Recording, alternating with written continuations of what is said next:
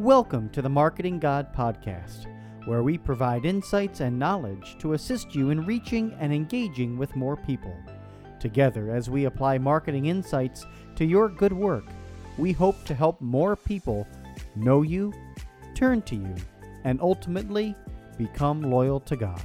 This is week number two, and the week's topic is understanding your target audience. Today, our focus is The Hardest Part is Done and works with truth number one in the book Marketing God.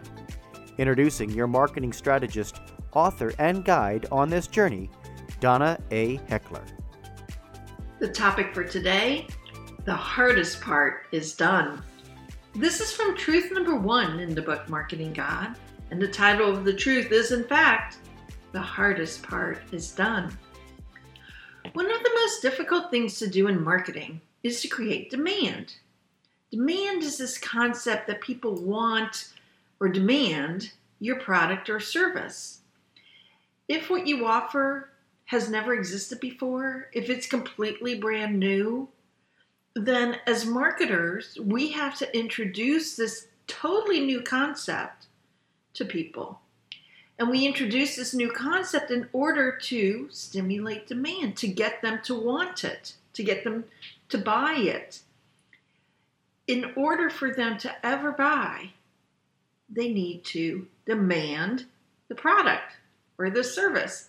The problem with this is that creating demand is very expensive and it's very difficult to do, by the way. Just because you've created a better mousetrap or just because you've had this amazing concept and idea and you've loudly told everybody about it, that just doesn't mean that people will want it, that they will demand it. And that becomes a challenge for secular marketers. However, for those of us trying to share the good news of Christ, we do not have to create demand. It is inherent in all people. And so it's this concept of demand and the fact that it's already been done. The hardest part is done that we are going to explore today. Let us start with the Bible verse for this truth. It's verse from John chapter 1, verses 3 to 5, and it reads as this All things were made through him, and without him was not anything made that was made. In him was life, and the life was the light of men. The light shines in the darkness, and the darkness has not overcome it. As we think about this and reflect on this verse, everything is of God, including man, who was made in God's image. We know that God is love, and God has placed that desire of love into each of us. So inherent in who we are is the search for love, for God. The demand, as we say in the secular world, is there. As we mentioned at the start, in the secular world, companies often have to create demand. That is, they need to help their potential customers understand that they want this something new that the company has now developed, is now able to provide. We do call that creating demand, and it is exceptionally expensive. To begin with, there's a lot of research that has to be done. You have to understand how this product or service is going to fill a need, what that need might be for various people, various organizations. And if there's no known need, honestly, the need has to be created as well. Think about Snickers and how they created this idea of hangry, right? That you're hungry and you become angry, so it was hangry. That is a great example of need being created.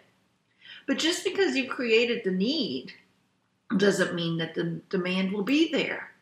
Because then there's all the advertising and the promotion, and you have to spend millions upon millions of dollars to let people know that they really cannot live without this product or this service.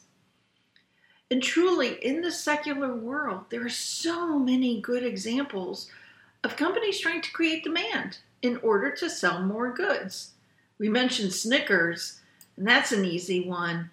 A really common example of creating demand is when someone or some company creates a better mousetrap, as we like to say. You don't even know the possibility that a better mousetrap exists. So the company has to help you understand why the mousetrap you currently own is not nearly good enough, what you're missing, and why you absolutely must have this new mousetrap. Look no further than technology to see how this plays out in a very significant way. Did we know we needed something like Facebook or Twitter before these were created? No. As the top technology was created and developed, it was introduced to us in order to stimulate demand for these platforms. Think of all the new apps that are available. Every day there's more and more that are showing up. In each case, demand has to be created. You need to be told why this app is going to totally change your life and your world. The point of demand is that it reflects what the consumer wants or seeks. And if they don't even know that your new mousetrap, your new bit of technology is available or even possible, how will they ever want or seek it? Corporations are spending millions of dollars to make sure that people are looking for these new products and services. And then they make millions more, spend millions more making sure that when somebody goes to make the choice, they're making the choice for their particular brand or product or new mousetrap and not a competitor's. But let us turn our focus to God. We don't have to create demand for God. It is inherently in all people because we have been made in God's image. All people naturally seek to understand their life.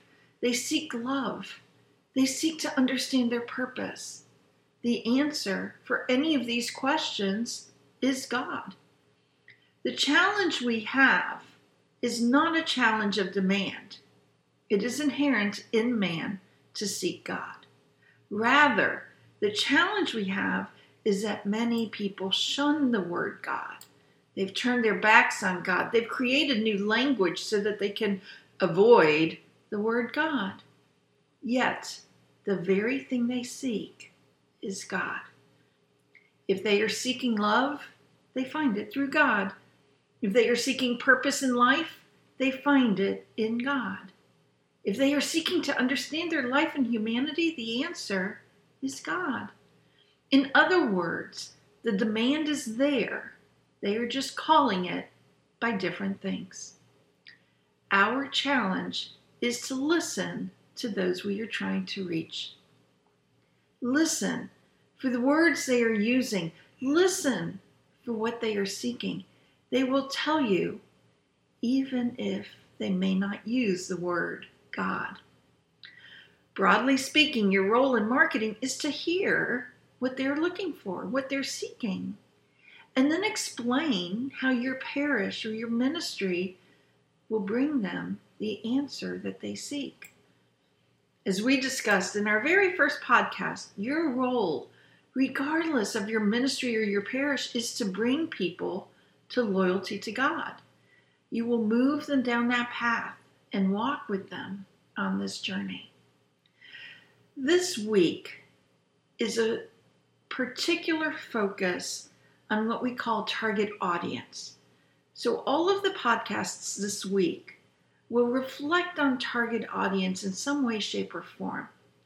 The target audience is marketing vernacular for the group of people we are trying to reach.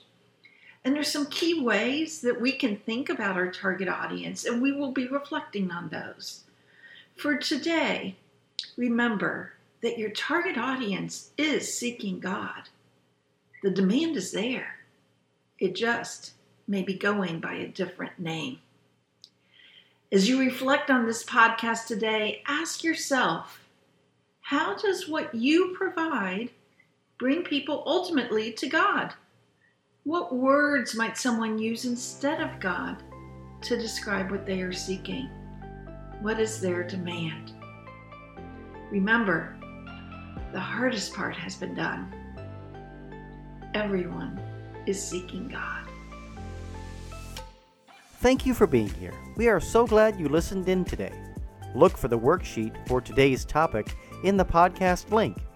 We invite you to join the Marketing God Facebook group where we share additional tools, insights, and ideas with each other. Are you looking for even more insights? You can purchase the acclaimed book, Marketing God, online at your favorite Catholic bookstore or for larger quantities through the publisher OSV.